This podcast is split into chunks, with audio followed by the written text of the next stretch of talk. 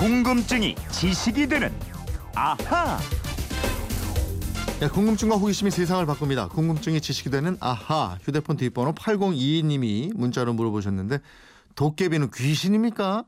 아이가 물어보는데 제대로 답을 못 해줬어요. 그리고 우리가 도깨비라고 알고 있는 뿔 달린 도깨비가 사실은 일본 도깨비라고 그러던데 이게 진짜입니까? 우리 도깨비는 뿔이 없습니까? 이러셨어요. 네, 어렸을 때 도깨비 얘기도 좋아했을 것 같은 김초롱 아나운서 알아보죠.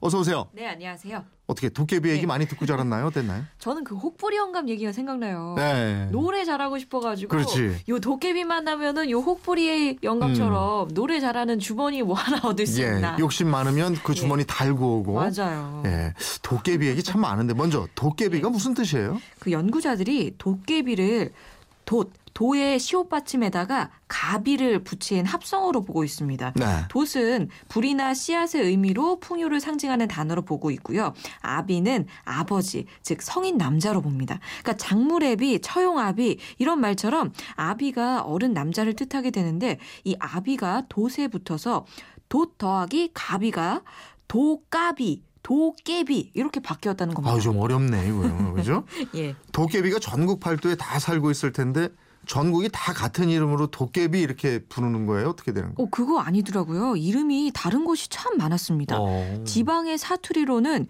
경북 월성에서는 토제비, 음. 경남 거창에서는 도에다가 치읍 받침해 갖고 네. 도제비라 그러고 제주도랑 그 전남 신안에서는 도채비 이렇게 불리더라고요. 어. 또뭐 돛가비, 독가비, 도각귀, 귀것, 망냥, 영감, 물참봉, 김서방 정말 다양한 이름이 있더라고요. 영감하고 김서방도 있어요. 예. 야, 전, 그 이름 여러 가지로 불리네요. 예. 그러면 이 물어보셨는데 도깨비는 귀신이에요? 귀신이 아니에요? 아, 귀신을 어떻게 정의하느냐 요거에 따라서 조금 다를 것 같아요. 이 도깨비를 연구한 학자들이 이물이라고 얘기를 합니다. 음. 기이한 물건, 죽어 없어진 사람, 보통과 다른 물건 등등을 일컫게 되는 말인데요.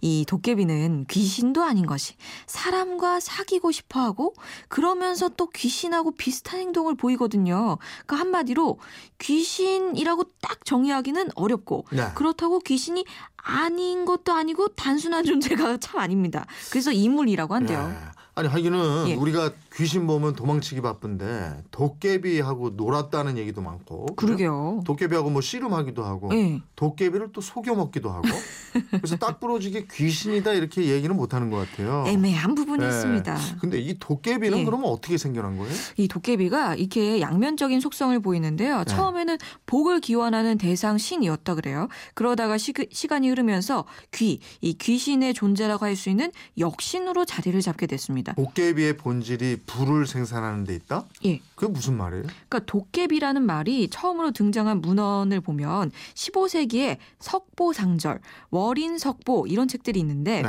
이 책들을 보니까요. 이 도깨비에게 복과 장수를 기원한다 이런 내용이 나와요. 네. 그러니까 당시에 그 사람들은 이 도깨비를 믿었던 이유가 현세에서 풍요로운 삶을 살 수 있기를 원했기 때문이라는 거죠. 아, 지금이야 뭐 먹을 것 걱정 없이 사는 사람들이 많지만 예. 그때만 해도 일반 서민들은 먹고 사는 게 너무 힘들었던 시대잖아요. 그러니까요. 그러니까 현실이 너무 힘드니까 현실을 극복하기 위해서 도깨비를 필요로 했다는 겁니다. 네. 그래서 지금까지도 이 부랑 풍요를 가져다주는 도깨비 신앙의 흔적을 찾아볼 수가 있습니다. 음. 갑자기 부자가 된 사람한테 야 너 도깨비라도 만났나? 뭐 이런 얘기 하기도 하고요. 아.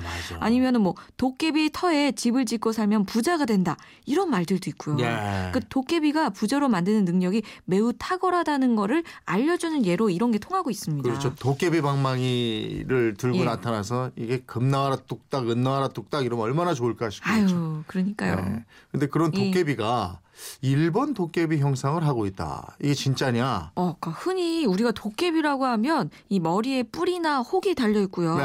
막 이렇게 얼룩덜룩한 무늬의 옷을 걸치고 그 울퉁불퉁한 새방망이 이거를 좀 무시무시한 모습을 우선 딱 떠오르게 되는데 네. 근데 이게 사실 일본 도깨비 오니의 모습이에요. 아 그래요? 그게 예. 진짜네요. 예.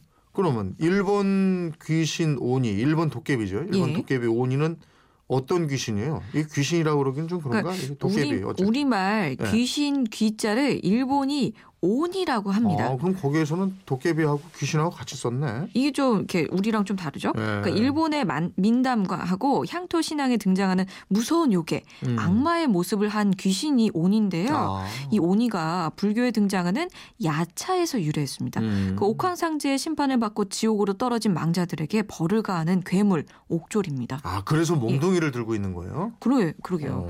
이 오니가 큰 체구에 머리에는 뿔이 나 있고요. 날카롭고 긴 손톱 을 가진 세 손가락, 그리고 온몸에 빳빳한 털이 난 모습을 하고 있어요.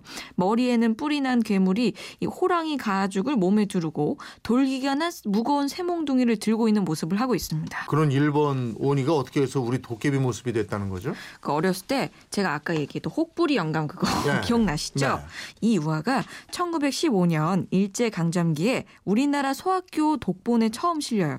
여기에 뿔이 나고 무서운 돌기가 있는 세방망이를 든 도깨비 그림이 사파로 실리게 됐습니다. 아, 그러면 그때부터 도깨비를 오니의 형상처럼 생각하게 된 것이다. 그렇습니다. 음. 그러니까 우리 민족은 귀신이나 도깨비 같은 건 그림으로 표현하지 않았대요. 그러니까 어떤 현상이 있다고 말만 했지 이 도깨비라는 정형화된 모습은 없었고 온전한 귀신 그림도 남아 있지 않았던 거죠. 음. 그런데 일제 강점기에 이 도깨비 이야기 속에 일본 오니 그림이 싹 들어가면서 도깨비를 그릴 때 뿔이 달리고 몽둥이를 든 모습으로 그리게 됐다는 거예요. 그렇군 요. 그런데 옛날 집 지을 때 예, 지붕에 얹는 기와에 도깨비 그림 그려진 기와도 있고 그렇잖아요. 그 기와를 귀면화라고 하는데요. 네. 이 귀면화를 흔히 도깨비 기와라고 부릅니다. 이 귀면화가 우리 독창적인 기와 문양이 아니고요. 중국하고 동북아시아 전역에 흔한 기와였거든요. 아. 그러니까 여기에 우리나라의 도깨비라는 이름을 붙인 게 잘못된 거고요. 음. 이 오류 또한 도깨비 형상을